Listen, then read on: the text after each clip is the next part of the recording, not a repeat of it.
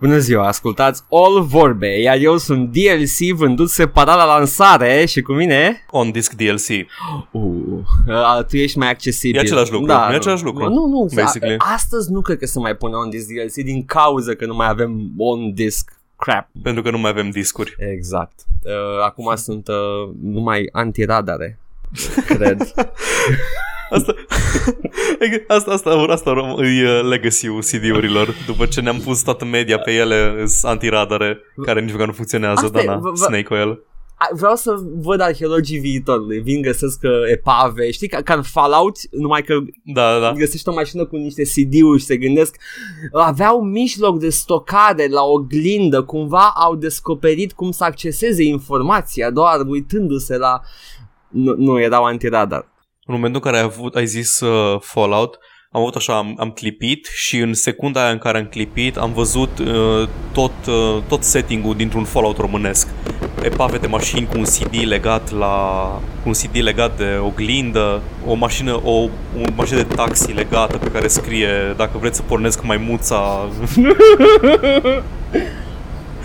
Balcoane decorate frumos în ruinele Bucureștiului. Decorațiuni de Paști. Da.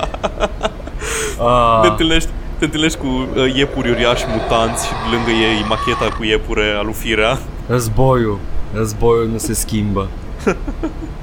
Și o manea. Da, începe. Ok. A fost o pauză, cel puțin pentru noi. Nu cred că a simțit-o nimeni în afară de noi. Da, n-a simțit-o nimeni, dar pentru noi e foarte ciudat, pentru că e așa, suntem obișnuiți să înregistrăm de la săptămână la săptămână și acum am avut, nici că n-am avut așa mult, am avut o pauză de 2 zile între episoadele înregistrate, numai că s-o simțit mai lungă pentru că am avut și pauza aia și concediu și luni liber și... Da... A fost, cel puțin pentru mine, m-am închis în bunker și nu, de fapt, eu săptămâna asta am socializat și am ieșit afară din casă. Ce-i asta? Clubbing și vorbe? Ce ai făcut? Te-ai închis cu o cutie de șervețele și cu baioneta? Nu, nu m-am atins de baioneta, că am avut de terminat Mass Effect 3. Și ce am făcut săptămâna asta? Nu e așa că mă întreb, Paul? Da, ce ai făcut săptămâna asta? Că tot am început eu cu mine. De obicei te întrebam. Am terminat Mass Effect 3. Ok, hai să vedem Mass Effect 3, 15 minute. Începe, start the timer, boy. Nu cred că pot să mă apropii de Mass Effect Andromeda prea curând. După Mass Effect 3 e incredibil, prea mare povestea, prea epică proporția Mass Effect 3-ului, ca să mă duc la Andromeda, la aventuri în galaxie cu dating sim și împușcat cu o altă rasă. Nu. Adică diferența fiind între Mass Effect-uri... Diferența e destul de mică, ca și dacă o privești obiectiv, dar dacă o privești subjectiv și cu personajele de care te-ai atașat și cu firele de poveste pe care le-ai făcut, e prea mare căzătura de la Reapers... La finalul pe care l-am ales eu. Okay. Nu sunt high stakes suficient de mari pentru tine, Andromeda. Nu, okay. Încă nu. Nu știu cum o să fie, dacă o să continue Andromeda, dacă nu, poate o să-l preiau și eu mai pe parcurs, când o să văd că are o poveste mai, un arcing story mai bun, dar deocamdată sunt... Nu. Pare a fi așa... Mass Effect Andromeda, nu, Andromeda, a Mass Effect story, e fix ca și Rogue One, e acolo. Exact, dar nu... Da, nu-i tocmai legată de... Ce fac personajele principale. Exact. De ce face B-cast-ul cât timp personajele principale se bat cu Reaperii. Și e ciudat pentru că în finalul meu de Mass Effect 3 galaxia e bine mersi, Mass Relay-urile sunt acolo, deci pot să comunice și jucând. Păi da, Andromeda nu are neapărat motivul de salvare a rasei, are motivul, proiectul ăsta Andromeda are ca motivație doar colonizarea unei noi galaxii. Ai și tu menționează ceva de personajele din Mass Effect 3? Si 2 și 1 și din seria veche? Bă, că n-am jucat niciunul dintre noi, putem să ne dăm cu părerea, dar știu că tipa aia cu părul blond și dat pe parte cu freza modernă îi fiica sau oricum înrudită cu The Elusive Man?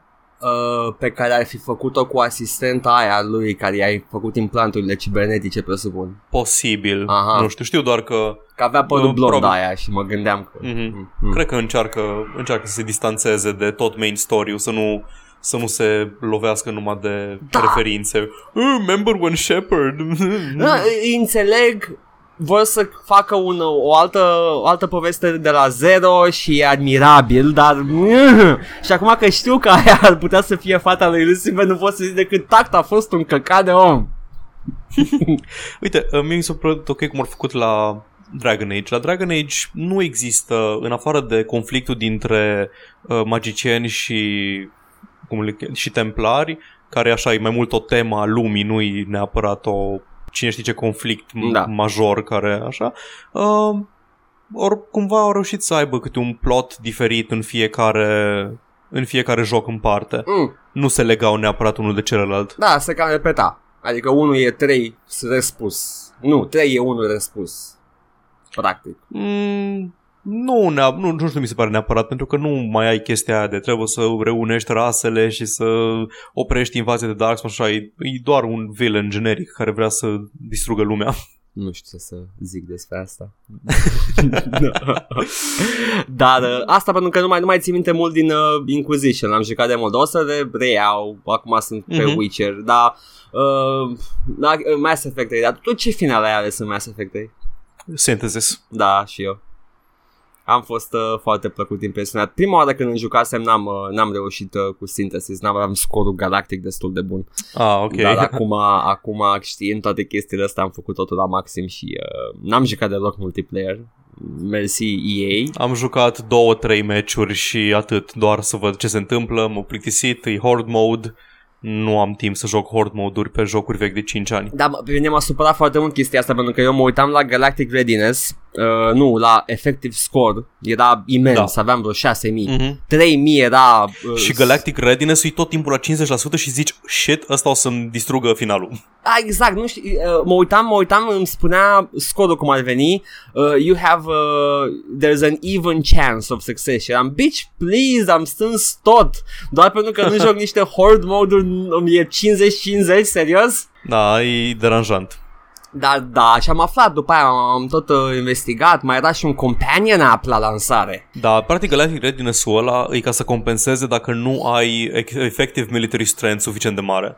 Da, dar în același timp îți cam fute ție jocul dacă nu vrei să joci multiplayer. Păi doar că dacă nu vrei să joci multiplayer trebuie să faci tot ce poți face în single player. Am făcut tot, absolut. Și viceversa. Tot. Păi, da, și ai primit Synthesis, nu? Da. Care e problema? Nici o problemă, am fost foarte fericit, mi-a plăcut la nebunie finală. Eram, oh man, this is so great. La final. Bine, și cu... Știi că la lansare finalul ăla e doar că au efectul ăla de... cu circuit integrat pe față și atât. Asta e că nu mă duc aminte finalul meu precedent. Știu că am ales Destroy la un moment dat. Dacă ai jucat fără extended cut, atunci ai avut doar o explozie roșie în loc de explozie verde. Nu mi-aduc aminte finalul, oricum a fost mult mai lung finalul ăsta, sau nu știu, amintirile mele. Da, e mai lung, îți arată screenshot-uri, nu screenshot-uri, îți arată cutscenes cu memorialul și cu ce face fiecare personaj în parte. Exact. Și slideshow-ul ăla nu era în finalul original. Slideshow cu ce se întâmplă cu... Și mi-a plăcut lumea. Da. It was closure the game. Da. Tot Mass Effect 3-ul. Mi-a plăcut. Oricum, înțeleg de ce lumea a fost deranjată la lansare de ce au primit. Dar n-am fost deranjat, mi s-a părut un final trist pentru ce trebuia să fie atunci. Așa, acum după ce l-am rejucat, mi s-a părut un final fericit pentru un conflict la care am lucrat. Deci în ambele situații am fost fericit de finalul primit. Well, whoop-de-doo. Am înțeleg, de ce să te supere un final? Trebuie să-l accepti ca... Adică nu. Poate să te supere un final. De ce trebuie să te enervezi automat pe developer? Că nu ți-a dat ție finalul, tu ai plătit pentru, de bine de rău, a piece of art. E chestia că s-au promis alte chestii. Stop promising shit! God damn it! Na. Nu știu ce să spun despre asta. Știi? Nu m-a deranjat, nu... Dar pe de altă parte nu eram nici super investit în franciză, în Mass Effect, nu l-am cumpărat la lansare, să-l joc în prima săptămână să văd cum se termină franciza.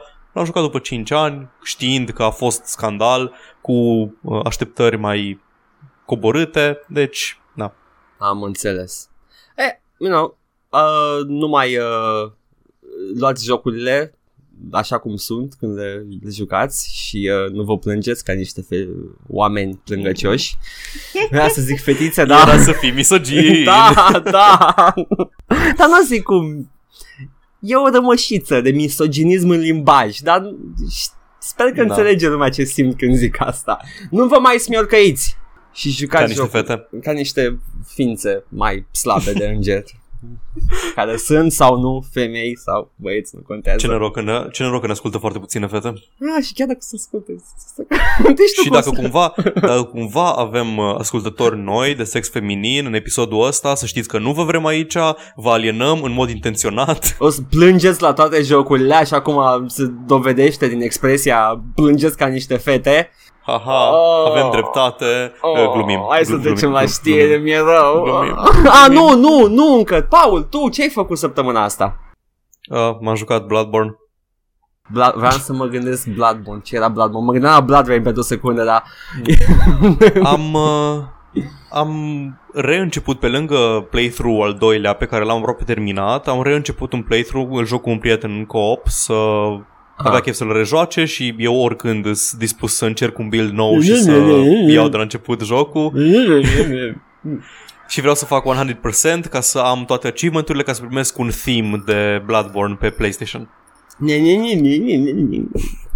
Și eu sunt dispus, Paul, să-l joc, să 100%-ed. Interesant, îți dă theme-ul dacă completezi toate achievement-urile? Aparent da, am înțeles că sunt mai multe jocuri la care se face chestia asta. Și la Horizon Zero Dawn e ceva similar. Îți dă un theme animat cu muzică de background, unele au și un pic de animație pe ele și wallpaper-uri și așa mai departe. Deci momentan îl am pe ăla de Destiny pentru că arată fain, dar mi-ar plăcea unul de Bloodborne. Destiny are un design foarte bun, sunt de acord, ca și pe total, tot meniuri, grafică. Păcat că e plictisitor.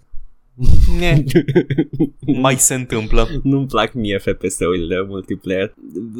E similar cu ce se întâmplă și când faci un badge de Steam pentru... primești, exact, wallpaper și chestii genul ăsta. Și nu au cerințe ridicole, știi, ca să 100%-i jocul. În Bloodborne trebuie să, pe lângă să omori toți boșii, trebuie să înlocui toate trei finalurile. Deci ori să joci jocul de 3 ori, ori să îți faci o salvare backtap să joci de 3 ori secvența de final ca să le aloc pe toate 3, să găsești toate armele, să găsești toate armurile, chestii genul ăsta. Deci nu-i nimica de genul ia toate Riddler trophies și... Aha. Deci tehnic în 3 playthrough ar trebui să-l ai pe tot. Exact. Cu tot cu arme și chestii. Ok, super! Da. Super, îmi pare rău că te-am întrebat ce ai făcut săptămâna asta, dar... Am mai făcut ceva, dar o să vorbim despre asta când ajungem la știrea relevantă subiectului, pentru că n-am foarte multe de spus momentan. Păi atunci hai să începem să vedem ce e. Să începem? Săptămâna asta, aceasta mai mult o săptămână care a trecut, a fost destul de plină de știri și multe lansări de când ne-am oprit noi să anunțăm lansările, pentru că știm că fără noi nu știți ce iese, nu? Nu, Paul? Da. We are the heralds of the video games. Am avut niște lansări mari săptămâna asta. Full Throttle Remastered a ieșit în sfârșit și toată lumea a fost fericită. Cine n-a jucat Full Throttle e foarte bun chiar și astăzi. Am văzut screenshot-urile și arată foarte bine, definiția înaltă. Nu-mi imaginez că ar aliena pe nimeni jocul ăsta, e foarte bine designuit. Având în vedere că e un desen animat, nu îmbătrânește prost ca un film, un joc 3D. Exact. Care în 2 ani deja arată antic. Și umorul este acolo, e foarte rock and roll, e făcut de Tim Schafer, nu a fost primul lui joc, mi se pare. Tim Schafer, nu Ron Gilbert. Ron Gilbert era cu Monkey Island. Da. Și este, dacă vreți să fiți niște motocicliști într-un viitor post-apocaliptic și să-l auziți pe Mark Hamill cum e the bad guy iar într-un alt joc video, sure. Ce-i place, îi place foarte mult să joace personaje negative și e foarte bun la chestia asta. I know.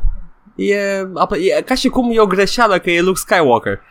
Exact, e atipic pentru el. Trebuia să fie împărat, imaginează-ți The Emperor cu vocea lui Mark Hamill. Nu pot să O mai jucat în filme relevante, în afară de... Nu mai voice work. Așa că numai voice work a făcut. Da.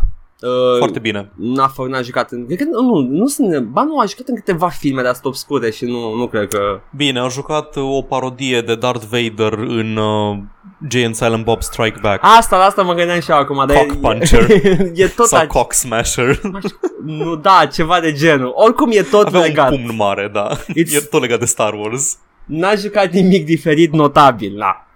Da. În afară de voice work, în care a devenit celebru jucându-l pe Joker în serie animată. Și a fost regele Națiunii de Foc în Avatar The Last Airbender. N-aș ști, Paul, eu sunt bărbat, da? Tu ești genul de weeb care nu se uită la anime-uri americane, doar la japoneze. Adică anime-uri, Paul. Da, anime-uri. Adev. Exact. Nu...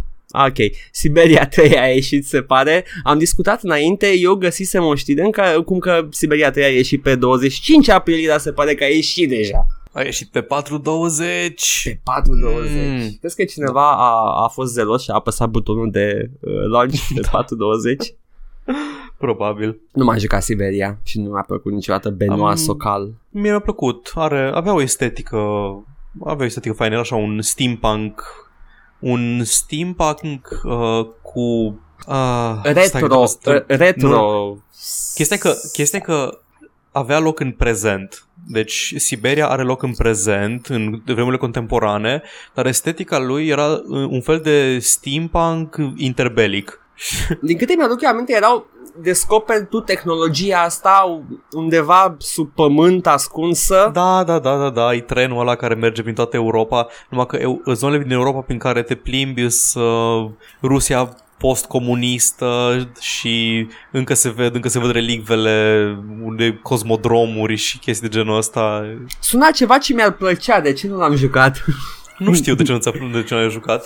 Mi-a plăcut, a fost destul de bun. Și chiar am primit un key pentru review, pentru Siberia 3. L-am văzut puțin aseară, dar nu pare foarte promițător la momentul de față. Aoleu. Nu știu, nu pot spune nimic despre poveste momentan, pentru că n-am văzut nimic din ea. Am văzut că animațiile sunt un pic jerky, nu ca și în Andromeda, nimic. Wow. Lip sync-ul. Știu că sunt puțini jocuri care au lip sync bun, dar când ai un joc în care faci close-up pe fața personajului atât de mult cât faci în Siberia, în dialoguri și așa, e foarte evident când e lip sync-ul prost. Am văzut și eu trailerul cu lip sync-ul și da, lip sync-ul ăla e și în trailer pentru oamenii care spun. Da, nu că se laudă, dar l-au prezentat ca atare. Da. Problema e, nu cred că problema e, îmi dau seama că au zis developerii că așa a mers atunci, mai merge și în Croatia așa, dar sunt alte standarde acum.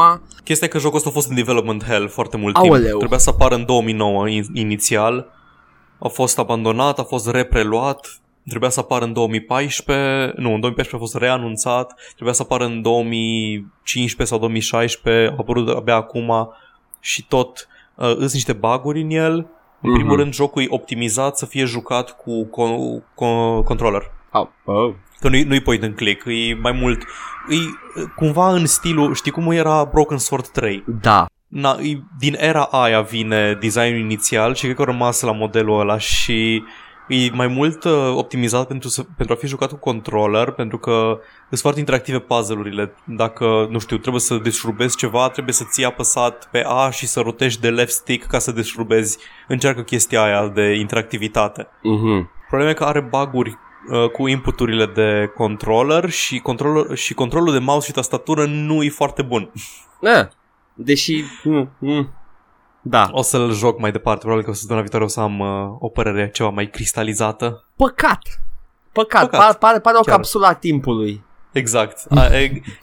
Pare a fi aceeași problemă pe care a avut-o Ukulele, că a rămas blocat cu design-ul într-o eră care a pus de mult. Da. Păcat și de Ukulele. Da. Oh well. Ce mai ieșit săptămâna asta? Mai ieșit Halo Wars Definitive Edition pe Steam, nu pe Windows Store. Ceea ce mi s-a părut ciudat. Ăsta e RTS-ul, nu? Da, RTS-ul. Acel RTS lent pentru console. Da, a apărut pe PC. nu știu, am văzut oameni foarte entuziasmați de jocul ăsta că a apărut în sfârșit pe PC. Nu mă interesează deloc, nu-mi place universul Halo, nu mă atrage cu nimic și nici în caz n-aș vrea să joc un RTS de consolă. Să miști cu mouse-ul, să miști cu viteza unui stick analog. Exact. Ai jucat vreodată StarCraft 64? Nu, de ce aș face chestia asta? Pentru că ești sadic. Masochist. Masochist, da. Este masochist. Cuvântul pe care îl cauți. Scuze.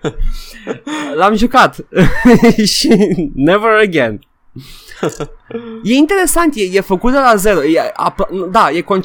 Refăcut de la zero, gândit special pentru consola, pentru Nintendo 64. Și hărțile sunt schimbate, layout-ul e schimbat. E interesant de privit, nu de jucat. Speaking of which, StarCraft 1, adică complet cu Brood War Expansion Pack-ul, este gratis acum, odată cu lansarea patch-ului 1.18, care îl face compatibil cu sisteme de operare moderne și, ca și consecință, unii fani se plâng că îl face incompatibil cu Windows XP. La care eu zic, ce? Cine mai are Windows XP? Se pare că mai sunt câțiva oameni cu Windows XP, dar da, boohoo for them, cred că pierde 5 jucători StarCraft și câștigă mai mulți. Oamenii care au Windows XP și nu piratează și nu joacă StarCraft pirat, nu? Exact, aia 2, da. 3, 4. Whatever. Am jucat StarCraft-ul, patch-uit. Îmbunătățește renderizarea sau dacă nu chiar o înlocuiește cu ceva, un OpenGL mai modern. Are fix efectul ăla de blurriness, mai ales pe portretele animate, dar e compatibil și merge foarte bine pe Windows 7 la mine. Și sunt fericit. Auzi, ce înseamnă că au încetat suportul pentru Windows XP? Nu se mai lansează pe Windows XP sau nu mai dau atenție bug-urilor de pe Windows XP? Cum adică? Adică mai rulează pe Windows XP sau nu? Asta e faza, că se pare că ce am citit eu, câțiva fani se plângeau că matchmaking-ul și Battle.net nu mai merge pe Windows XP odată cu nou patch. Suportul are pentru toate platformele simultane, adică jocul e patch-uit, indiferent pe ce rulezi. Dar se pare că sunt... poate să repare într-un patch și pentru Windows XP. Nu cred că vor să piardă. Vor să câștige sisteme noi. Windows XP e sistemul ăla de operare care consumă mai multe resurse decât Windows 7 și merge mai prost? Da, ăla e. Okay, și nu-ți folosește întreaga capacitate de memorie pe care o ai și tot felul de chestii. Dacă nu poți. Dacă ai peste 4 giga, nu ți vede? Uh-huh. Nu, e 32 de biți XP-ul, exclusiv 32 de biți. Wow. Dar ok, sure, nu merge pe ăla. Ce vremuri. Într-adevăr. A mai ieșit ceva săptămâna asta? Sau aceste câteva zile care sunt mai mult de o săptămână? Eu nu am niciun release interesant. A fost la release-uri. Hai să trecem la știrile alea importante. You first. Hearthstone e foarte scump. Oh, no shit. Ce-am spus eu acum câteva episoade? Da. Setul ăsta nou, aparent e cel mai scump de până acum, costă în medie $400 worth of packs să îl completezi. Eu cred că asta e pentru că cu introducerea cărților de tip quest, fiecare clasă a primit 2 legendare în setul ăsta și legendarele au o... nu mai știu care e drop rate-ul, dar e de ordinul 1 la 1000. Wow! Drop rate-ul pentru o legendară, parcă. Și tu ai, ai 5 cărți într-un pack. Da. Aha. Legendary drop rate. Mă gândeam că poate au tweakuit drop ratings, drop system-ul. Ei spun că nu. Ei spun că nu și aparent sunt grafic, cum îi zice, sunt grafic statisticile, pentru că asta a fost o simulare rulată de cineva la o conferință undeva, au luat o simulare cu drop rate-urile oficiale publicate de Blizzard, au rulat nu știu câte simulări în care le ieșea o medie de $400 spent pentru completarea setului. Ok. Ceea ce e destul de scump. No shit. Și legend. Acum aștept că aș putea să spun multe chestii despre Hearthstone în timpul ăsta. Am încetat să mai sper să mai joc vreodată Hearthstone. chiar și cu noile sisteme de joc, nu o să am cărțile de care am nevoie. Da, pot să craftuiesc, dar trebuie să bag bani în el. Nu o să, în cam în cât timp ai zice că aș putea să facă un deck ok doar cumpărând pachete din aurul primit din joc? În câteva săptămâni ai putea să faci un deck de Warlock, care momentan e cel mai ieftin, nu are nicio epică, nicio legendară, are doar rare. Ok, mersi mult. Pa, no way. Ok. That's it. Da, am scos din cur statistica aia de ordinul miilor. Cred că am ținut eu minte drop rate-ul de legendare la păcănelele din Borderlands 2 sau ceva de genul, pentru că aparent o legendară e cam odată la 40 anul. Asta este se numește un pity timer. Dacă nu-ți pică o legendară în nu știu cât timp, dacă ai deschis 40 de pachete și nu ți-a mai picat o legendară de 40 de pachete deschise, ai garantat o legendară. Aha. Deci ca să nu. Problema e că, nefiind un trading card game, dacă ai o legendară dublură, se resetează pity counter-ul ăsta. Aha. Și tu te-ai ales cu 400 dust. Care e un sfert de legendară. Ne. Au și sisteme, nu contează. Oricum, e money sink, Hearthstone. Da. Well. Such is life. Asta e. Joacă și tu jocul. Îl joc în continuare. Îl joci în continuare, of course. Da, dar joc quest-ul zilnic și cam atât, dar nu am stat să joc mai mult decât... O să ajungi ca mine în câteva expansion-uri. O să ajungi să te simți depășit total de situație și o să zici îmi bag picioanele. Adică, de ce? Păi o să vezi tot felul de pachete noi, o să cărți noi, nu o să poți momentan, să țin... Momentan mă țin la suprafață, adică practic fac cam cât gold pot să fac eu maxim fără cei 10 gold pe care le primești toată la 3 victorii în ranked play. Aha. Deci, da. M-am menținut 3-4 ani de când joc, încă sunt relevant. I wish you the best in your Hearthstone. Între timp eu o să joc Diablo 3. E ok. O să le dau bani pe Necromancer. Ok. Hai să am și eu una pentru un joc high profile. Battlefront 2 nu va oferi Season Pass și va avea single player story mode, despre care ai tu niște informații. Da, informațiile pe care le avem despre story mode, în primul rând nu-i cred. Adică dacă nu au Season Pass, or să aibă ce? Altceva. Am aici o presupunere. Microtransacții mai multe? Da, m-am jucat și eu puțin am dat de ruleta cum o să strice EA jocul ăsta și eu o să pun 100 de lei pe microtransacții și premium currency, nu știu, Galactic Credit să zicem. Pay to win. Exact. Asta e presupunerea mea. Hai să vedem acum dacă am dreptate. Nu vreau să zic că am avut dreptate cu Bayonetta, dar... Just saying. Așa, și între timp toată lumea e absolut extaziată de faptul că Walt Williams, scenaristul de la 2K Games, care a lucrat la scenariul de la Spec Ops The Line, va scrie povestea campaniei single player pentru Star Wars Battlefront. Și lumea are impresia că doar pentru că ai cineva care a lucrat la un joc bun, nu o să se bage EA și să facă jocul cât mai appealable. Exact, plus că tu acum ai ca și punct de pe Spec Ops The Line, care e bun pentru că e o adaptare după un film, după o carte. Deci eu nu mai am încredere în industria AAA. Pornesc tot timpul de la prezumția de vinovăție. Nu o să stau să zic: "A, da, păi poate de data asta, dacă l-au ales pe ăsta." Nu. Până nu văd că scot ceva bun, o să fie... Deci, pleci de la prezumția de căcănărie. Da, exact. O să facă eforturi să se bage, să strice exact orice încearcă cineva să facă bun. Uită-te la jocurile BioWare în care au băgat multiplayer, că eu nu cred că BioWare au vrut să aibă multiplayer în Mass Effect 3. BioWare rar vor să aibă ce iese în produsul final. BioWare era să facă un MMO din Dragon Age Inquisition și se vede asta în designul jocului și nu știu cum au reușit să oprească în ultimul moment chestia asta. Cine știe, au reușit, au avut niște pile probabil, care altfel nu-mi explic. Da. Știm ce face EA. EA cumpără studiouri, le pune să facă jocuri proaste și după aceea le închide. Uite-te la Maxis, uite-te la Bullfrog, în curând probabil Visceral Games. God damn it, Maxis și Bullfrog, they were good. Da. Screw you, EA! Ce mai face Visceral Games? Habar n-am. Dante's Inferno, I guess. Asta ții minte de la ei. Dead Space au făcut. Așa, Dead Space și... 1, 2 și 3 pe toate l-au făcut ei? Da, toate 3 de la Visceral Games și ultima chestie a fost Battlefield Hardline, care au avut review-uri mixed spre negative. Am înțeles că e o experiență bună single player. Ah, uite, aparent lucrează la un Untitled Star Wars video game. Deci ori scot următorul Republic Commando, ori scot o mizerie și o să închidă. Boy, oh boy, ești foarte tristă săptămâna asta în știri. Este și it's about to get worse. Oh, no, zi. Cum? Tu, eu, cine? E rândul tău. Hai, The Two Dark, dacă mai știți, e un joc de care n-a auzit nimeni. Dar se laudă că are de nuvo ca și protecție. E un indie game.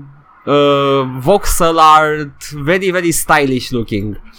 Dar a fost Kickstarter-uit și în campania lor de Kickstarter au promis că nu vor avea niciun fel de DRM. And how did that work out? Da, după ce au fost cumpărați de un publisher mai înstărit, au zis că vor avea de nuvo. Și acum a fost cracuit. Abia a ieșit pe piață și l-au cracuit celebrii hackeri, am uitat cum cheamă băieții italienii. CPY, da. Și acum au scos protecția în ultimul patch și au spus că based on recent events and the sheer amount of community feedback we received regarding Two Dark's use of the Nuvo, that's what they call, okay, feedback we call it, okay. Pentru pasiunea cu care ați răspuns la faptul că am băgat. Exact. We have now taken the decision to remove the Nuvo from Two Dark. Asta este declarația oficială de la Big Ben Interactive, băieții care au făcut jocul. Da. Ok. Good for you guys, good for you. Ce să zic, nu știu, how did that work out? Ați vândut mult în prima zi de lansare? Da, data viitoare încercați să nu mai băgați cum am caracterizat noi jocul ăsta. Un joc indie de care n-a auzit nimeni, a fost cumpărat de un publisher pe care nu-l cunoaște nimeni și i-au băgat de nuvo, deși au promis că nu au... Bun. Exact, a fost o mare mizerie, o neînțelegere, dacă aș folosi limbajul. A fost it was a misunderstanding and we listened to your feedback. Partea cea mai ciudată la chestia asta este că de nuvo, versiunea de nuvo pe care o folosea Two Dark este ultima. Da. Doar că este versiunea de 32 de biți, versiunea pentru săraci, ca să zic așa. Ah, ok. Aia pe care totuși au dat banii aia de la... Exact. De la BioWare.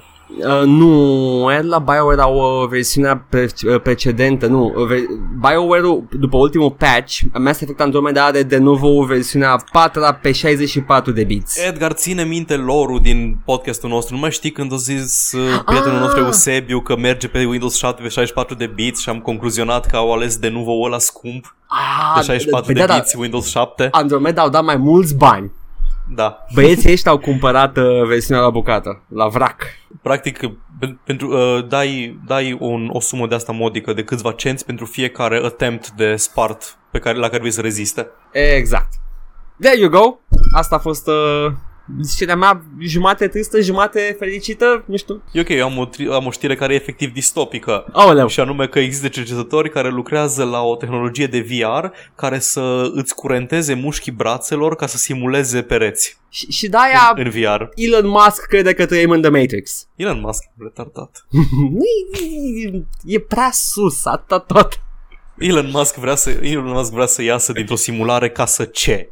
Ce faci afară din simulare unde nu existi? Dar chiar ar fi hai să aflăm așa o știre. Elon Musk și-a dat viața ca să iasă din simulare. Da, ceva de genul, a lăsat un bilețel acolo. Și având în vedere că teoria că am trăit într-o simulare spune, printre altele, că dacă trăim într-o simulare, șansele să fim singura lume simulată îs infime. Deci dacă ieși din simulare, ajungi în altă lume simulată. Pentru că e o singură lume reală și un infinit de lumi simulate și noi trăim într-o din alea simulate și atunci de ce ai vrea să ieși din lumea simulată ca să ce? Ca să întâlnești, să-i strângi mâna lui Rick. Da, exact. Salut, Rick.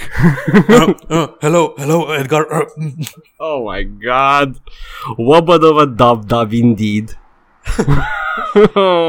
Da, deci aparent, având în vedere că VR-ul încă nici măcar nu e mainstream, da. Ei vor să-l facă și mai de nișă, curentându-te în timp ce te joci ca să simuleze pereții. Vor să aducă o soluție la haptic feedback-ul pe care îl aveau controlele până acum Are sens, are sens. Are sens, îți dai seama, dar e așa, în primul rând, nu mi se pare o chestie prioritară și în al doilea rând, nu vreau să mă curenteze cineva în timp ce mă joc. Da, iar eu o să aștept până tehnologia asta ajunge în punctul în care pot juca poker cu Einstein și Stephen Hawking. There you go, fans, care vă uitați și la serialul ăla vechi. Habar n-am care e serialul ăla vechi de care, la care face ferire. Star Trek, da. Ok. Ah, Holodeck. Bun. Da, the Holodeck. I want the Holodeck. Vreau să folosesc acea tehnologie cu aplicații infinite în pornografie doar ca să rezolv cazuri ca și Sherlock Holmes. Și să joci poker cu Einstein și cu Stephen Hawking. Exact. În loc să o iau pe... Diana Troy sau în loc să spui următoarea știre în Holodeck. Tranziții. Exact. Civilization 5 a vândut 10 milioane de copii pe Steam, ceea ce e foarte bine. Civilization 5 e un joc foarte bun. Și Rocket League a atins 30 de milioane de jucători. Rocket League încă mi se pare... Da, 30 de milioane. Wow. Încă mi se pare un runaway dream Rocket League-ul. E un joc de care nu m-a prins deloc. Nici când a fost gratis, m-am jucat puțin și nu mi-a plăcut deloc. Dar... e o poveste de succes. Da, înțeleg atracția, dar nu mă atrage pentru că combină două chestii care nu mă interesează. Fotbalul și jocurile cu mașini. Exact, it's like double nope. Da. Și am zis că poate să-i nebun, așa că l-am fi jucat și tot, nu, e exact ce credeam că o să fie. E un fotbal în care nu poți să controlezi jucătorul sau un racing game în care n-am cursă. Așa că, nu. It's... oh well, I don't know what to do with it. Nu știu ce să spun despre asta. În curând șepci în magazinul nostru online. Clasic Edgar, nu știu ce să spune despre asta. E ca și cum n-am ce zice. Go, hit me. Am vorbit săptămânile trecute despre G2A, cred că am 2 săptămâni, nu? Da. Despre G2A și modelul lor de business și unul dintre developerii loviți foarte tare de practicile G2A în trecut a fost TinyBuild și poate trebuia să mă uit ce a făcut TinyBuild. Știi cumva ce a făcut TinyBuild? Îmi sună ce foarte joc? Cunoscut TinyBuild. Și... da, e pentru că au fost foarte vocali împotriva G2A. Cred că am și menționat jocul care a fost lovit de ei. Așa, Punch Club. Așa, Punch Club l-au făcut. Punch Club și Party Hard și The Final Solution și mai multe jocuri. Chestiile alea, pixel art, drăguțe, mi-a ca și estetică. Punch Club, deși a fost... it has flaws, dar mi-a plăcut Punch Club. Ok, da, deci băieții ăștia care se chinuie foarte mult să facă niște indie game-uri bune și se pare că sunt lansate pe multe platforme chiar. Majoritatea sunt Windows, iOS... și iOS, Linux, ăsta nu Linux, cum îi spune, sistemul lor de desktop, macOS, OS X, whatever. OS X, no. Și foarte multe surprinzător de multe și pe PlayStation 4. Da. Deci sunt oameni care chiar își dau silința să aducă la cât mai mulți oameni copiile astea și vine G2A și acceptă copii furate și le vând pe market și ăștia nu fac bani și trebuie să facă refund-uri când se află și mai departe. Exact. În momentul în care înregistrăm chestia asta, e sâmbătă și are loc Reboot Develop Conference în Croația, în Dubrovnik, unde una dintre paneluri este G2A. Au un sponsor și au un panel de speaking. Și TinyBuild au comentat, printre altele, că în primul rând au avut un incident la o conferință trecută în care a venit, în timp ce vorbea ăsta de la TinyBuild, a venit cineva, un reprezentant G2A și practic s-a băgat peste panelul lui, a început să-l troleze și după aceea s-a lăudat cu chestia asta că îi cunoscut pentru faptul că a crashuit un panel și că l-a făcut call-out la ăsta de la TinyBuild și așa mai departe. Și cu toate astea, oamenii ăștia sunt în continuare invitați la convenții și ăsta de la TinyBuild ce spune e că părerea lui e că pentru că sunt invitați la convenții să vorbească, să țină paneluri și mai departe, companiile ca și Gearbox nu știu că sunt un business care e foarte shady, care are practici din astea dubioase. Au creat un spațiu de tranzacții dubioase, ei nu se ocupă cu ăstea. Da, știu. Ei doar dețin alea în care se petrec violurile, nu vilează pe nimeni. Ca și cum mi-aș face eu o ascunzătoare pentru mafie, aș vinde-o ca atare și îți like, doar vând case. Eu doar vând ascunzător pentru mafie, nu sunt mafiot. efectiv nu vând case, efectiv le pun pe OLX și zic ascunzătoare pentru mafie. Eu doar vând insule cu vulcan gol și un laser în ele. Și vulcanul are un craniu cioplit pe exact. Sau format natural. Și asta e una dintre probleme, că practic G2A-ul și alți grey market resellers sunt validați de tot felul de evenimente și de practici din industria de gaming și eu înțeleg că Gearbox probabil chiar nu știau că G2A are un trecut dubios, pentru că în afară de Total Biscuit și de câțiva influencer din ăștia din popor, cum ar veni, nu știu să fi luat nimeni atitudine, nici o companie, nici un developer mare să fi zis, bă, G2A face căcaturi. Da, câțiva influencer care și-au permis să zică nu banilor G2A. Exact. Care sunt totuși un ajutor binevenit pentru orice YouTuber sau streamer. Cum ar fi Satana, cât îl urăsc pe Satana, dar nu la fel de mult ca și pe ăia de la Digi24 și ca Patos, care e un caca. Ca Patos e un caca, bine că mi-ai adus aminte, Paul! O să revenim asupra acestor adevăruri. Sper să ajungem la Cap Patos să zică de noi. Exact! Ca Patos. Am înțeles să revenim mai târziu. Am înțeles, Cabanos. Ah! Ok. G2A sunt A venit cumva poliția să îi ia? Încă nu știu, Paul, dacă asta e sirena de alarmă sau cred că încă avem voie să facem glume meta, nu? Cu poliția care vine să te ia. Nino. Au venit după G2A și după Capatos. Sunt sigur. M-au auzit. Wow. Da, G2A sunt un business shady și faptul că tu chiar crezi că Gearbox nu știau în ce se bagă. Eu cred că Gearbox nu-și mai permit mai mult de atâta după fiascourile în serie pe care le-au făcut. Mă rog. Eu nu cred că G2A știau. Gearbox. Adică știau că e o problemă Gearbox, G2A știa foarte bine. Nu cred că Gearbox efectiv știa că se bagă într-o companie cu o reputație așa de proastă, pentru că nu s-ar fi băgat dacă știau ce reputație au. Știi, PR hit. Da. Păcat, Randy Pitchford, I want to love you again. Pentru am uitat cum îi spunea. Era Blue Colo. Shift. Cum se numai celălalt expansion de Half-Life? Opposing Force, așa. Știi că păcat începe să devină următorul catchphrase al... da? Care e tot...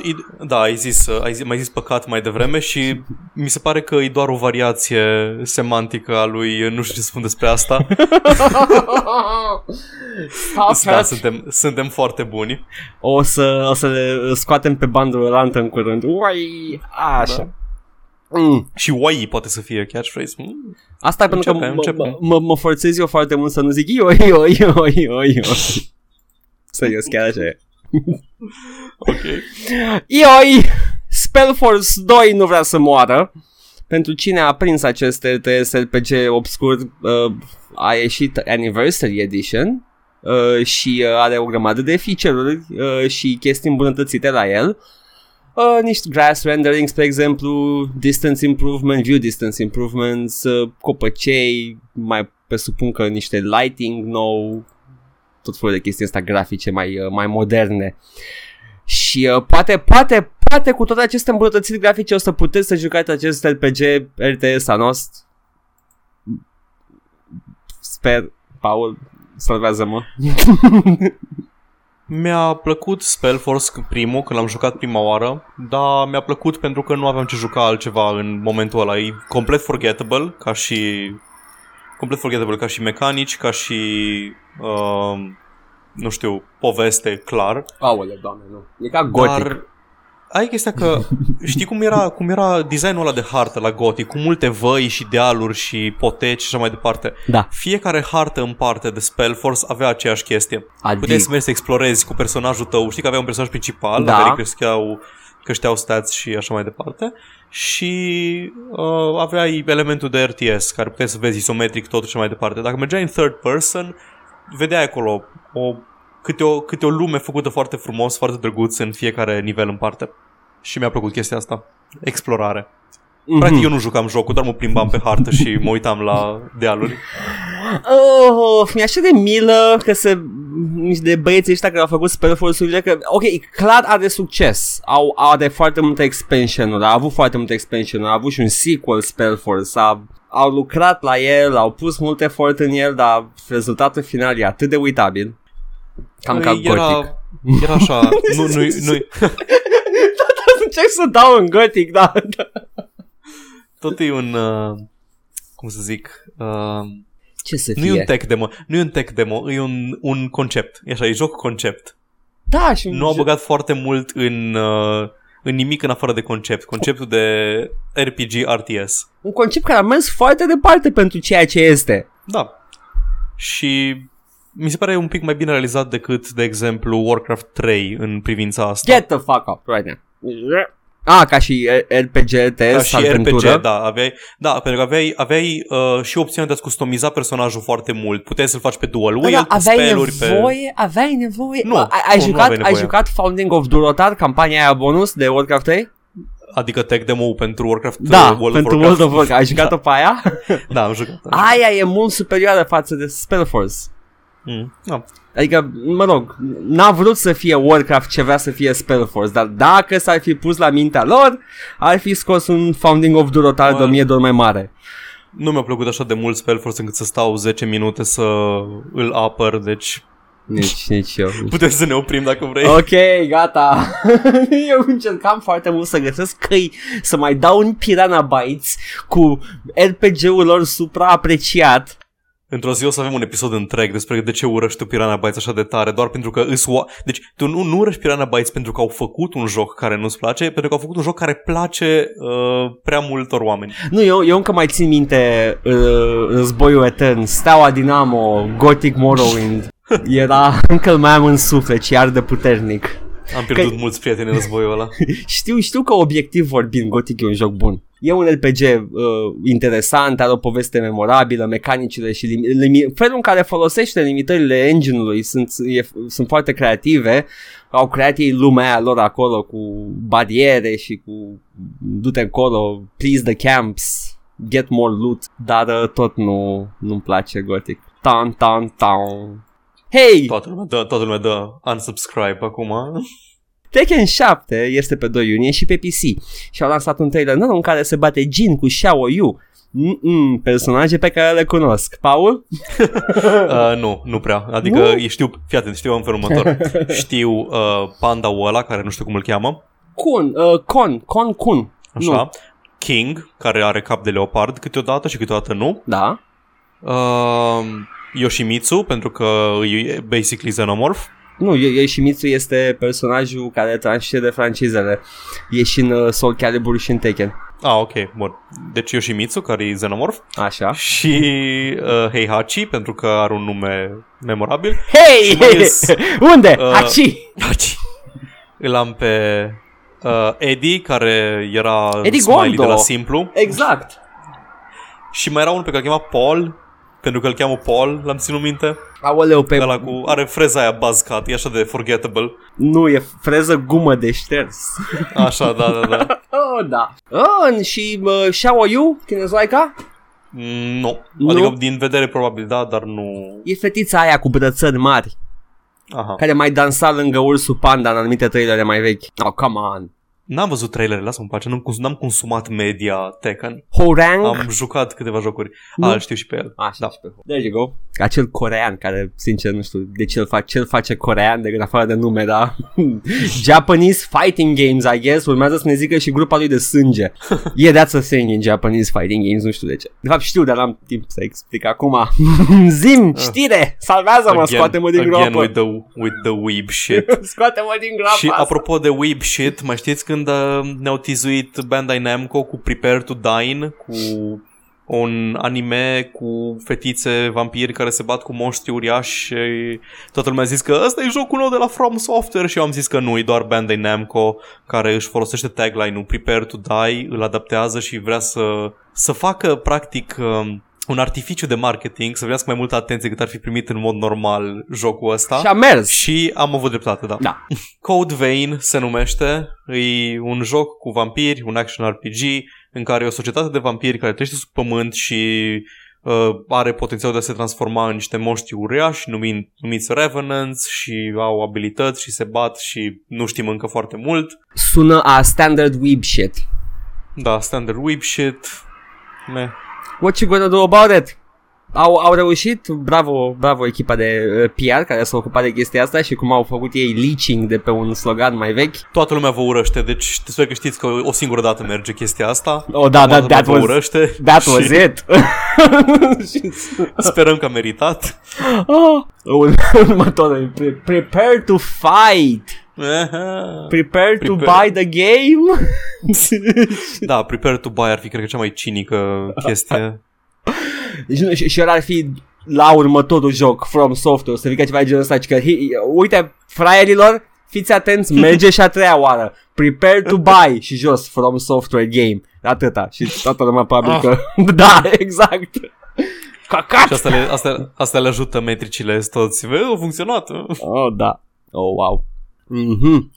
Apropo de chestii care urmează să vină, Total War Warhammer 2 a scos un trailer nou care arată, prezintă The Great Vortex, care este o chestie în universul Warhammer Fantasy. Este creat de elfi când s-a prăbușit The Well of Eternity in The Great Sundering și nu stai Warcraft. Da. Deci este varianta originală a The Maelstrom din Warcraft.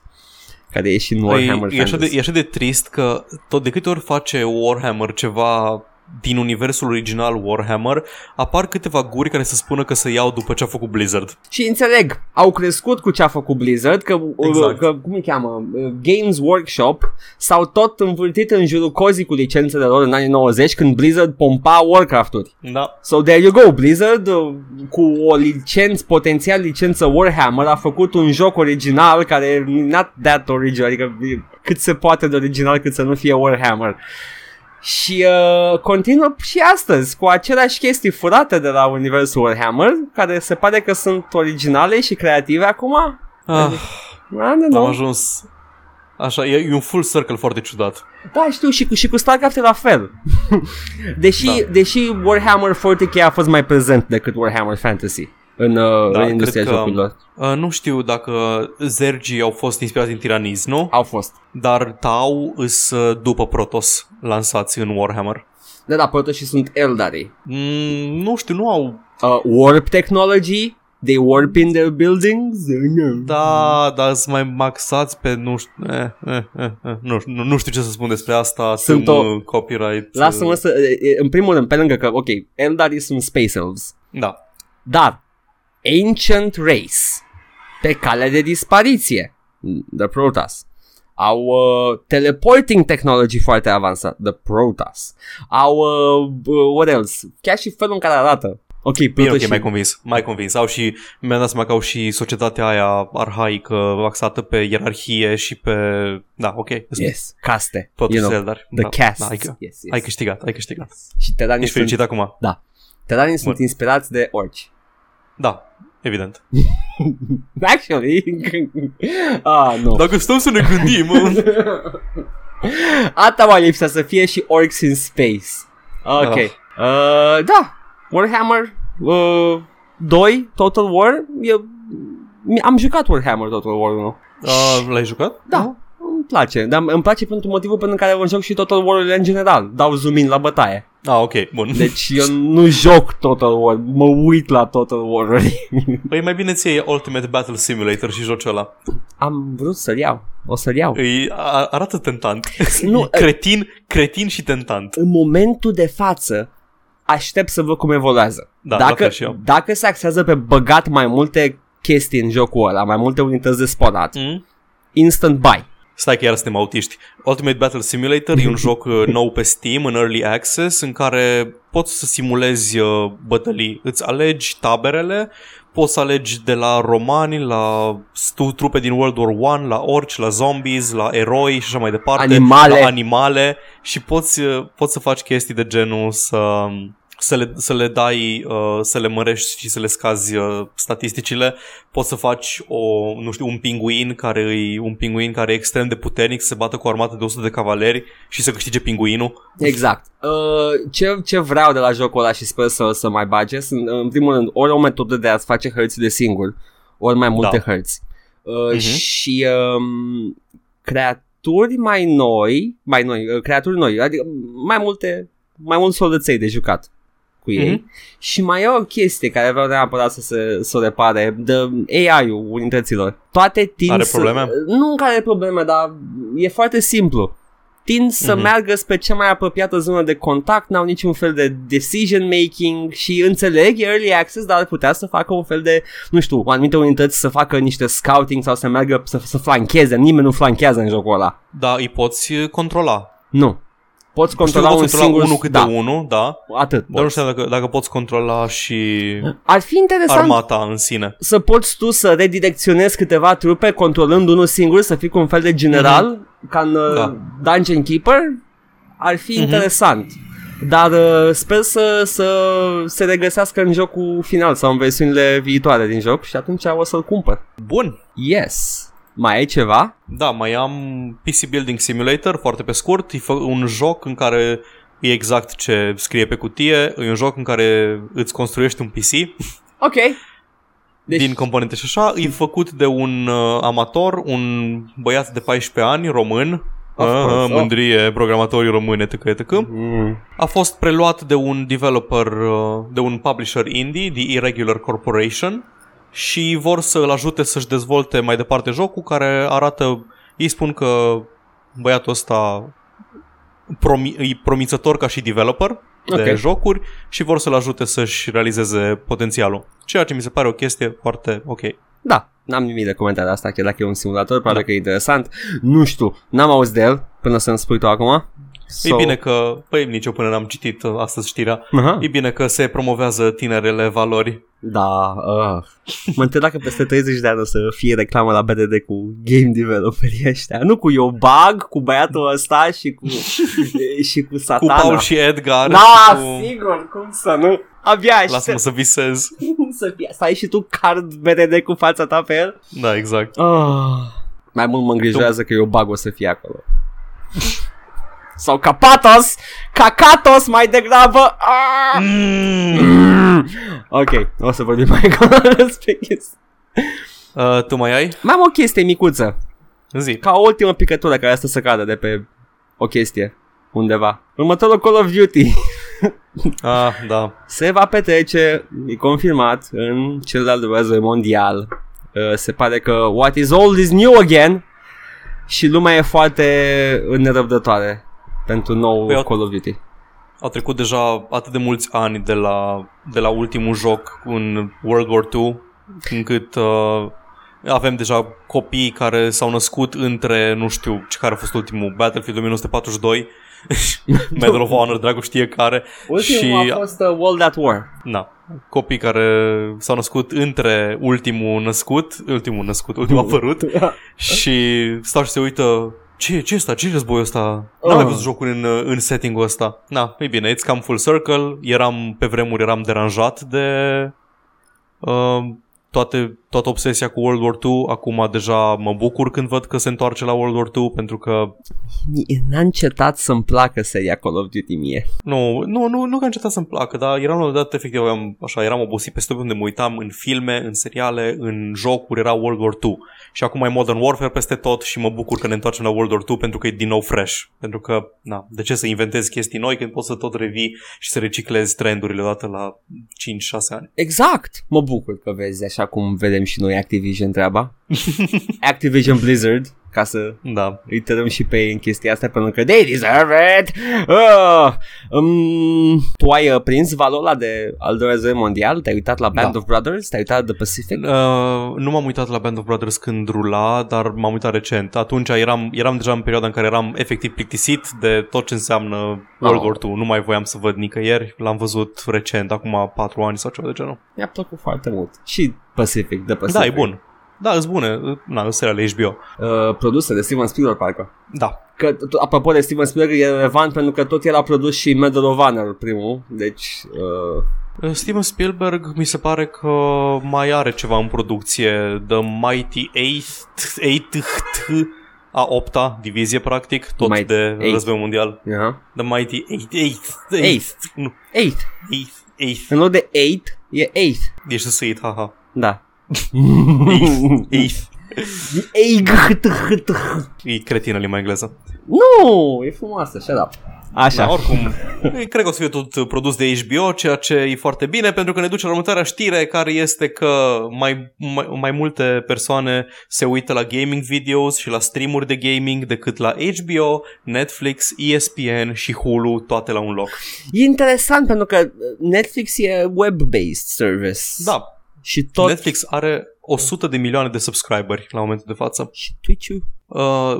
Deci, în felul următor, e estimat la tot publicul de oameni care se dă pe YouTube și pe Twitch și pe alte servicii de genul de gaming, e estimat la 665 de milioane de oameni. Ai de la mea? A ta, da. De ce mă cenzurez? Exact. N-a trebuit să mă... This is my show! This is... Nu. Da, vai de pulele noastre. Exact. Why? E incredibil de mult și e ca și cum nu-ți mai permiți să nu iei în calcul și publicul ăla ca patos. Ce? Da, ca patos. Ce faci ca patos? E atât de ciudat, apropo, în sfârșit suntem pe subiect cu treaba asta. De recent, ca patos a continua tradiția tipei ele la G24 de a se lua de oamenii care postează conținut online și sunt creatori online și a început un beef cu un minor român YouTuber. I know, right? Și acel minor român YouTuber i-a răspuns într-un video și drama a fost superbă, nu mă interesează. Partea cea mai interesantă este că nu mă interesează nici capatas, nici minorul român YouTuber. Pe mine mă interesează în mod special cât de... Nu înțeleg de ce sunt așa de... Adică înțeleg motivul pentru care îți deranjați, dar nu cred că e ăsta. Adică își pierd relevanța, media tradițională își pierde relevanța și vin toți ratații care își fac podcast-uri din urmă și le iau ascultătorii și venind după tine Antena 3. Ca patos e deștept. Da, da. Ca patos... Nu înțeleg... a primit coverage în online pentru chestia asta. Da, dar se iau de new media pentru nimicuri. Deci nu-i că, vai, a făcut PewDiePie salutul nazist și PewDiePie a făcut o chestie rasistă într-un video. Nu, uită-te la copilul ăsta de 14 ani cum linge un cactus. Păi ce m-ar deranja chestia asta? Vezi tu? De unde știe copilul de 14 ani care se uită la un copil de 14 ani că linge un cactus că emisiunea lui Capată este relevantă? Dacă nu vorbește cineva de 14 ani care e prieten cu cineva care alinge un cactus care are 14 ani despre he got coverage from that. Capatos e mai inteligent decât un copil de 14 ani. Cine ar fi crezut? Eu nu, eu sincer nu. Mie îmi place ce încearcă emisiunile gen Capatos să facă și mi se pare de infinit mai entertaining ca patos de privit decât un YouTuber de 14 ani. Și care... mi se pare cancerul societății. Da, dar e un cancer interesant și entertaining. Orice cancer e interesant când te uiți la el la microscop, dar dacă faci zoom out nu mai e chiar așa de fascinant. Tu ai încercat să te uiți la Bravo I Still? Nu. Am chestii de făcut cu timpul meu. Doamne, e super, îmi plac emisiunile astea, sunt scursorile societății, dar sunt interesant de privit. Da. Resuming! Da. Deci, Capatos, muie, ești un jeg, ești cancerul societății, așa că te provoc să zici de mine la emisiunea ta de căcat. Da, lasă-l pe YouTube-ul ăla minor, habar n-are ce se întâmplă. E pe lângă. E nici nu știu care, probabil care public mai mare decât noi, probabil, nu știu, n-am numerele. Da. Având în vedere că l-a văzut cineva, are numerele mai mari decât noi. Are minim un spectator. Dar ca patos, we're the real deal. Ești un caca. Aha. Ce i-am zis-o? Miroși. Piu! Paul, ai făcut un capatos? Gata, mai gata. Ah, worst beef ever. Ce retardat e episodul ăsta. Asta e printre cele mai autiste chestii pe care le-am făcut. Atât de, it's surreal. parcă suntem o pictură de Dali sonoră. This is an I'm having fun. Au fost știrile. Nu, mai am o știre. Mai ai o știre? Mă rog, nu e o știre, pentru că e ceva ce știam toți din totdeauna. Yes. Și anume că Cliff Bleszinski a spus că AAA Game Development a ajuns într-un punct în care e aproape nesustenabil și cred că am vorbit deja despre chestia asta, acum câteva emisiuni, cu bugetele alea cretine. Cred că am și folosit cuvântul nesustenabil, pentru că sunt profesionist, da? Exact.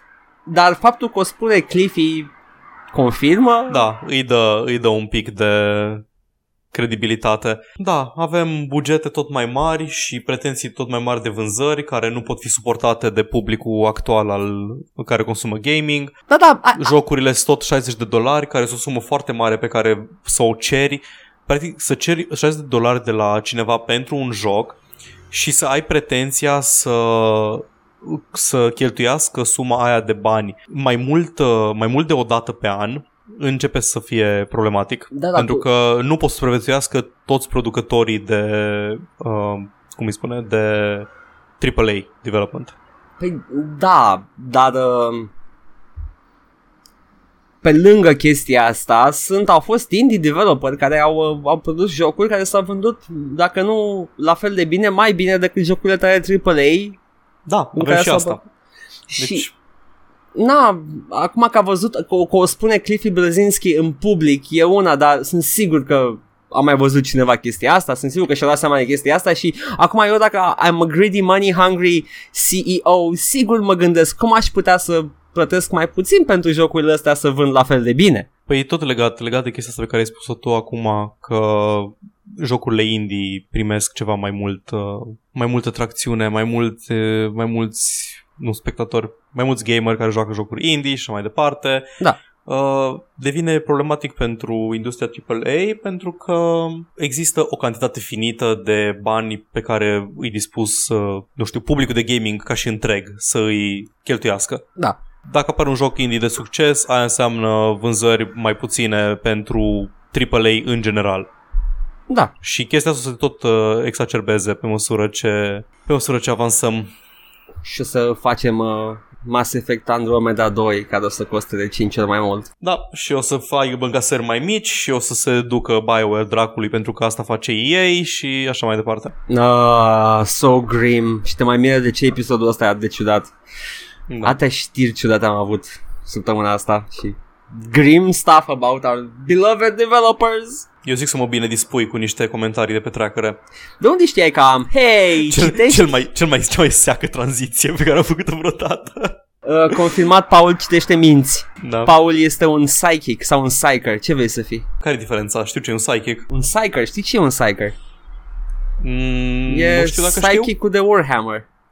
Ah, ok, nu mai știam cum se numesc. You're the psyker. Știu că sunt librarians în Warhammer 40K. Da, librarians sunt și psychers. Și cu asta, papa audiență. Hello. Stați puțin, nu plecați că nu vorbim de Warhammer și we're not gonna geek it out. În schimb, am ales săptămâna asta ca și tematică la Tracker Review, mult iubita rubrică. Am ales să aleg scursorile fanilor Dark Souls. Cu ocazia lansării lui Dark Souls 3 am ales câteva... Eram și eu pe acolo. Nu știu dacă ai comentat pe treacăle. Hai să-l punem Paul la toți comentatorii episodul ăsta. Ok, fine, nu se biu. Paul deschide rubrica asta cu un comentariu foarte bine pus la punct. Stai, la ce Dark Souls se comentează? Ringed City, The Ringed City, care era împachetat cu toate celelalte DLC-uri și jocul de bază. De ce? Și stai că am uitat să facem chestia aia în care explicăm pe scurt premisa rubricii. Edgar vine cu comentarii culese de pe Filelist și de pe trackere de torente, de la torentele de jocuri, și noi râdem de oamenii care se plâng de jocurile pe care le piratează. Exact. Și în general râdem de oameni care au o înțelegere mai proastă asupra lumii ce ne înconjoară decât noi, și așa suntem noi, ființe de căcat, și there we go. Da, suntem superiori. Exact, la fel cum se simt și majoritatea oamenilor care au comentat aici. Și ca Patos. Caca.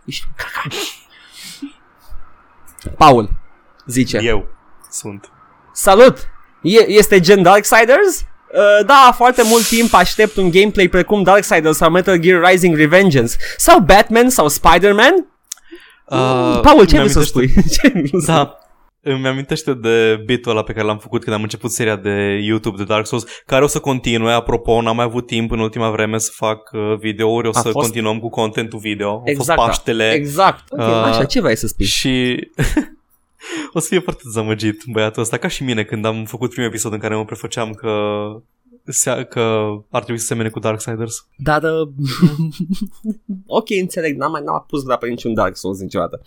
Fine, da. Fair enough. Paul 2 zice: interesante comentariile despre Dark Souls 3. Și eu am dezinstalat jocul după ce am murit la primul boss de câteva ori și de-abia l-am zgâriat. Dar după vreo 2 zile simțeam că mai trebuie să-i acord o șansă, că ceva trebuie să fie, este atât de lăudat. Pot să spun că de departe este unul dintre cele mai bune jocuri pe care l-am jucat și că nu m-am plictisit deloc. Din contră, am fost foarte dezamăgit când s-a terminat. Omul ăsta are cea mai baseline experiență de Dark Souls în comentariul ăsta. Exact. E Paul. Da. Deci la început. E adevăratul Paul, da. Dar Paul 3, da. În cazul meu, după Dark Souls 3, tot ce înseamnă RPG, hack and slash, etc., jocurile m-au plictisit. Nu mai găsesc niciun element real de luptă în ele. Witcher, Skyrim, fan al ambelor jocuri, acum efectiv ies din joc după 10 minute dezamăgit. Asta are cealaltă experiență baseline de Dark Souls, în care îți efectiv te strică pentru alte jocuri, definitiv. Dar nu te strică! N-are de ce să te strice! Sunt oameni care nu pot să revină la gameplay de oameni normali, trebuie să rămână la gameplay-ul de oameni cu probleme psihice pe care le are Dark Souls. Nici măcar Dark Souls e accesibil și ușor de abordat, nu este acel get good, prepare to die ce a fost creat în marketing. Știi cu ce aș spune că nu sunt de acord din chestia asta? Cu ce? Nu are chestia de get good, prepare to die, așa cum zic ăștia, cum zici tu, e o campanie de marketing, exact, care l-au vândut ca pe un joc foarte greu pentru hardcore audiences și așa mai departe, dar e adevărat că e un joc greu de abordat pentru că trebuie să reînveți să joci jocuri. Exact. Pentru că te-au obișnuit prost Darksiders, te-au obișnuit prost God of War, trebuie să te mulezi pe paradigma pe care o vrea Dark Souls, paradigma de jucat defensiv, jucat atent, jucat metodic. Și multă lume nu poate să treacă de chestia asta. Dificultatea Dark Souls-ului, dacă vrei să o iei așa, este faptul că e un concept nou sau mai rar întâlnit. Exact. Că am vrut să zic nou complet, dar nu e chiar așa, mai sunt precedente. Dar da, nu ești obișnuit cu stilul ăsta de joc, va trebui să te adaptezi, dacă nu, ok, o să fie greu pentru tine. Dar nu e greu pentru că e jocul incredibil de greu, da, e greu pentru că ești tu neadaptat. Exact. So there you go. Și nu te strică pentru Witcher și Skyrim, îmi pare rău. Da. Nu mai pot să mai joc Witcher, pentru că poveste bogată și dialoguri complexe, eu dacă nu apăr cu scutul, 10 minute stau în el și ies dezamăgit. Environment-uri frumoase, apusuri de soare, caca. Witcher 3 este ca patosul jocurilor. Paul 4. Paul, tu ai avut foarte mult timp liber în vacanța asta. Da. Jocurile din seria Dark Souls sunt într-adevăr ceva extraordinar de binevenit în mlaștina asta de jocuri repetitive, plictisitoare și asemănătoare unele cu altele. Aici nu ai hartă, nu ai de eliberat districte ca în alte jocuri din zilele noastre, nu ai de făcut misiuni sau de urmat un scop bine știut, pur și simplu joci și descoperi singur. Este exact joc old school cum erau cele de acum 10-15 ani. După părerea mea, dificultatea jocului pentru unii vine tocmai din lipsa de răbdare, atenție, intuiție și mai ales obișnuință cu jocurile actuale. Dacă ți se dă același rahat zi de zi, ajungi să crezi că e chiar bun, apeși 3 butoane, se întâmplă 5 explozii pe ecran și ai făcut level up. Aici nu merge așa ceva. Odată înțeles mecanismul pe care jocul merge, nu mai pare imposibil de trecut și totul devine logic și natural. Da, cred că nu mai place Dark Souls pentru că nu vreau să fiu în aceeași categorie de om cu smegma societății care este Paul 4. Paul 4 are dreptate, are dreptate, dar o expune atât de... Exact. Ca să vedeți, poți să ai dreptate și tot să scriu un comentariu de căcat. Exact. Tonalitatea contează. Nu tonalitatea. Textul. Tonalitatea depinde de mine, că eu le citesc așa, da. Okay. Să spunem că ai dreptate, deși nu sunt de acord cu tine deloc. Caca! Paul 5 revine cu picioarele pe pământ și să zicem că e din alt film. Boss fights în 2017, hai mă, atât am avut de zis. Ce? Exact. Paul, 5, ce ai vrut să spui? Ah, probabil că e obișnuit cu căcaturile open world în care colecționezi chestii cum ar fi Assassin's Creed și eliberezi districte. Oh. Acolo nu ai boss fight-uri, dar în Dark Souls paradigma te forțează să înveți mecanicile unui boss și nu pot. L-am stricat pe Paul. No.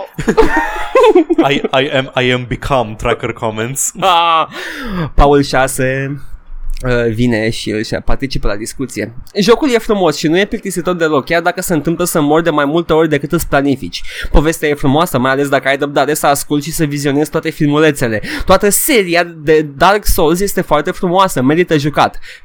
PS. Am cont Origin cu Battlefield 1 Ultimate Edition și Titanfall 2. Vreau să-l vând pentru cei interesați. Lăsați-mi un mesaj.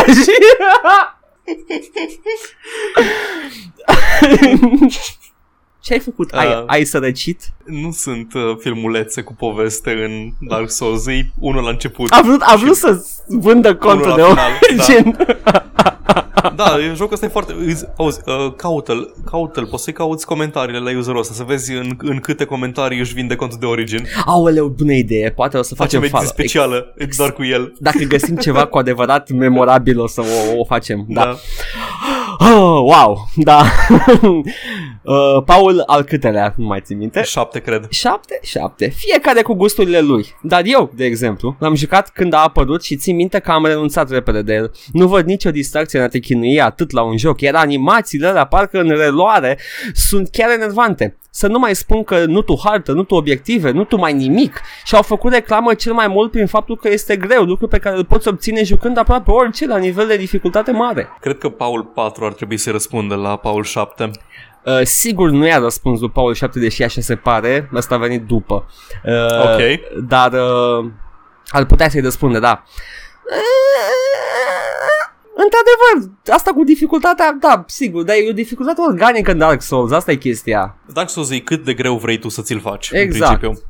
Asta e principalul skepsis la Dark Souls și învață asta Paul 7, altfel o să rămâi un neadaptat. Un plebian. Acum îi răspunde cineva lui Paul 7.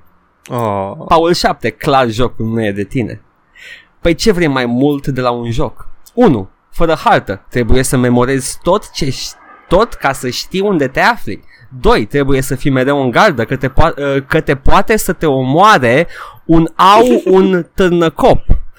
3. Boss super. Până nu faci totul fix, nu treci de el. Deci nu este Call of Duty unde tragi până nu mai ai glanțe. Ah, ce smag, măi. Paul 8 știe ce face. Ca să te poate să te omoare cu un târnăcop. A, deci chiar cu au un târnăcop, da, scrie bun. Da, de-aia mă chinui să citesc comentariile astea.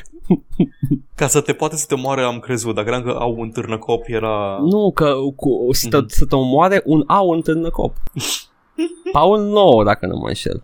Da. Nu vă mai agitați atât în dezbateri. Există diferite categorii de preferințe în viață, iar la jocuri diversitatea se extinde și mai mult. Acest joc nu este deloc pentru cei ce vor să joace, între ghilimele, să omoare, să îndeplinească achievements peste achievements și să simtă că evoluează la secundă. Se joacă pe un termen foarte lung acest joc. Trebuie să fii genul care nu renunță ușor, gen dacă ai murit de 10 ori în același loc să nu te dai bătut după a 50-a oară. Deci oricine e masochist se va distra cu acest joc. Cine nu suportă să fie sodomizat și bătut joc, mergeți frumos la un hack and slash clasic sau un Witcher. Stimă uploader, mulțumim pentru acest content. Vând cont de Origin cu Battlefield 1. Nu știu, dar un Witcher? Începe rezonabil, știi? Începe rezonabil și împăciuitor și înțelegător și degenerează foarte tare pe măsură ce avansează. Sunt oamenii genul ăsta care zic, și după aia dacă nu marși la căcat. Da. Sau un Witcher. Sau Witcher, același lucru în principiu. Capatos, Witcher e Capatos jocurilor. Asta e titlul nostru săptămâna asta. Super, ok, să țin minte chestia asta. Witcher este Capatos jocurilor. Îl faci pe Capatos cu pleată albă și... Oh my god. Sau îl șopezi pe Capatos în fața lui Witcher. Decizii. Capatos cu pleată în cada de baie. Hai că o să mă găsesc eu cea. Mă aștept. Mai am două chestii micute și scurte, pentru că mai am doi Paul mai vor să mai zică ceva. Ce vor să spună Pauli? Ce amuzant e să vezi în comenturi Dark Souls noobs care se plâng de dificultate. Ăsta e un joc pentru voi? Ăsta nu e un joc pentru voi. Duceți-vă înapoi la Skyrim Easy Mode. Nu doar Skyrim, știi, Skyrim Easy Mode. Exact. La Kirby pe casual la... Stai puțin că ultimul Paul vine mai greu. Fuck. Ăștia care nu fac față la joc, căutați repede scuze. Ba că e greu, ba că e plictisitor, bla bla bla. Nu-i faceți față, nu vă mai plângeți, jucați Pac-Man. Pac-Man e greu. I know. Pac-Man e mult mai greu ca Dark Souls. I know. Da. Ce ai făcut, Paul? De ce comentezi așa arogant? Nu știu, începe să-mi fie rușine că îmi place Dark Souls. Nu trebuie. Adică, știu că... Știi care e chestia cea mai interesantă? Da, ok, cu haterii, comunitatea de Dark Souls e așa get good, haha, oameni care nu vor să depune forță așa. Cum în momentul în care depui un minim de efort că vrei să joci jocul și mergi pe un Reddit de Dark Souls sau oriunde să ceri sfaturi, e o comunitate atât de primitoare și pentru că toată lumea s-a chinuit cu Dark Souls. E invariabil. Toată lumea până a reușit să treacă la modul de gândire pe care vrea Dark Souls de la tine, s-a chinuit. Și îs atât de helpful tot. Te ajută, îți dau sfaturi, îți sugerează build-uri și mai departe. Nu știu, e acolo. Trebuie doar să urci prima treaptă. Și după aia te ajută ei tot restul drumului. Dar dacă stai în capul scărilor și zici ceva de Dark Souls, o să fie efectiv. Am mai folosit deja sintagma smegma societății. Cred că am propus-o la început și ți-a rămas în cap. Probabil, da. Cred că ai zis-o despre societății și am rămas pentru că e foarte aptă descrierea. Da, nici măcar n-am depus efort în Dark Souls. M-am oprit la Gaping Dragon din mai multe motive care nu țin de Dark Souls. Dar jocul nu mi s-a părut greu, nu mi s-a părut imposibil, nu mi s-a părut eclectic deloc. E abordabil Dark Souls. Momentul în care stai și înțelegi și ai timp destul să înțelegi mecanica jocului în nivelele introductive, care sunt concepute să te facă să înțelegi Dark Souls. Adică tu ai și avantajul că te-ai uitat la footage de Dark Souls în prealabil și ai văzut mai multe sisteme. Pentru cineva care doar deschide Dark Souls prima oară, văd cum ar putea să fie destul de confuz, pentru că jocul nu se obosește să-ți explice cam nimic. Adică stats-urile nu ți le explică nimeni. Nu, dar... da, ok. Interfața nici atât și sunt foarte multe chestii în joc. De exemplu, știai că poți să faci double chug pe un Estus Flask. Huh? Dacă apeși use în mod repetat și ai viață foarte puțină, duce sticluța la gură de Estus, bea o dată și nu o lasă jos și mai bea încă o dată. Și asta e mecanică? Da, e o mecanică în joc care... Wow. Să te vindeci mai repede dintr-o singură animație. Bine, dar odată ce intri în joc și termini nivelele introductive, nimic nu te oprește să cauți informații. Da, dar unii ar fi de părere că dacă te apuci să cauți informații, îți strici o parte din joc, pentru că jocul e despre a descoperi chestiile ascunse. Da, am descoperit. Ar trebui să ajute într-o anumită privință, cu asta ar trebui să te ajute și mesajele sau de alți jucători pe jos. Dar pe măsură ce jocul îmbătrânește, comunitatea online e tot mai mică și mesajele tot mai puține. Și nu mai ai chestii care te atenționează și zic, dă-i în peretele ăsta că e un perete fals și ascuns o cameră acolo. Minciune, am găsit cu sute de mesaje cu illusory world și erau troll. Îs mai puține decât erau când am jucat eu și vor tot fi. Tot mai puțină. Paul? Da.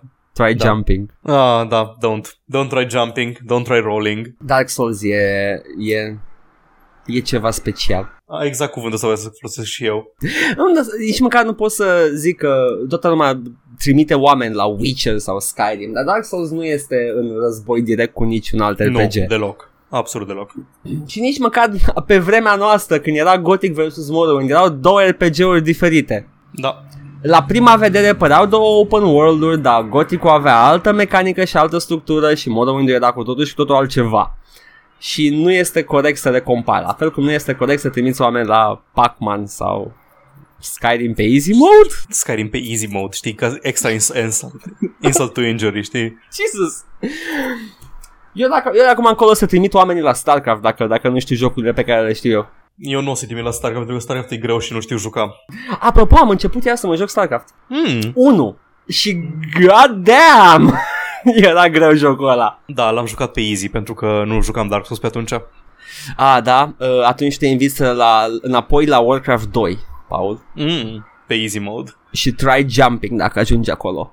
Warcraft 3 cu cheat-uri, ca să spună cheater la finalul hărții de fiecare dată. Exact. Și on this very specific note, sper să ne înțelegeți, a fost vacanța de Paști, ne-am ieșit din mână, promitem că o să revenim și o să avem conținutul ăsta sweet pe care îl aveți în fiecare săptămână. Trebuie să luăm niște cocaină înainte de fiecare episod ca să fim mai energici un pic. Da. Sau cafea. Sau să nu mai stăm până la 5 dimineața vineri. Ok, hai să nu exagerăm. Eu am fost Edgar și băuleți o săptămână plăcută. Eu am fost Paul și... Bye-bye. Bye.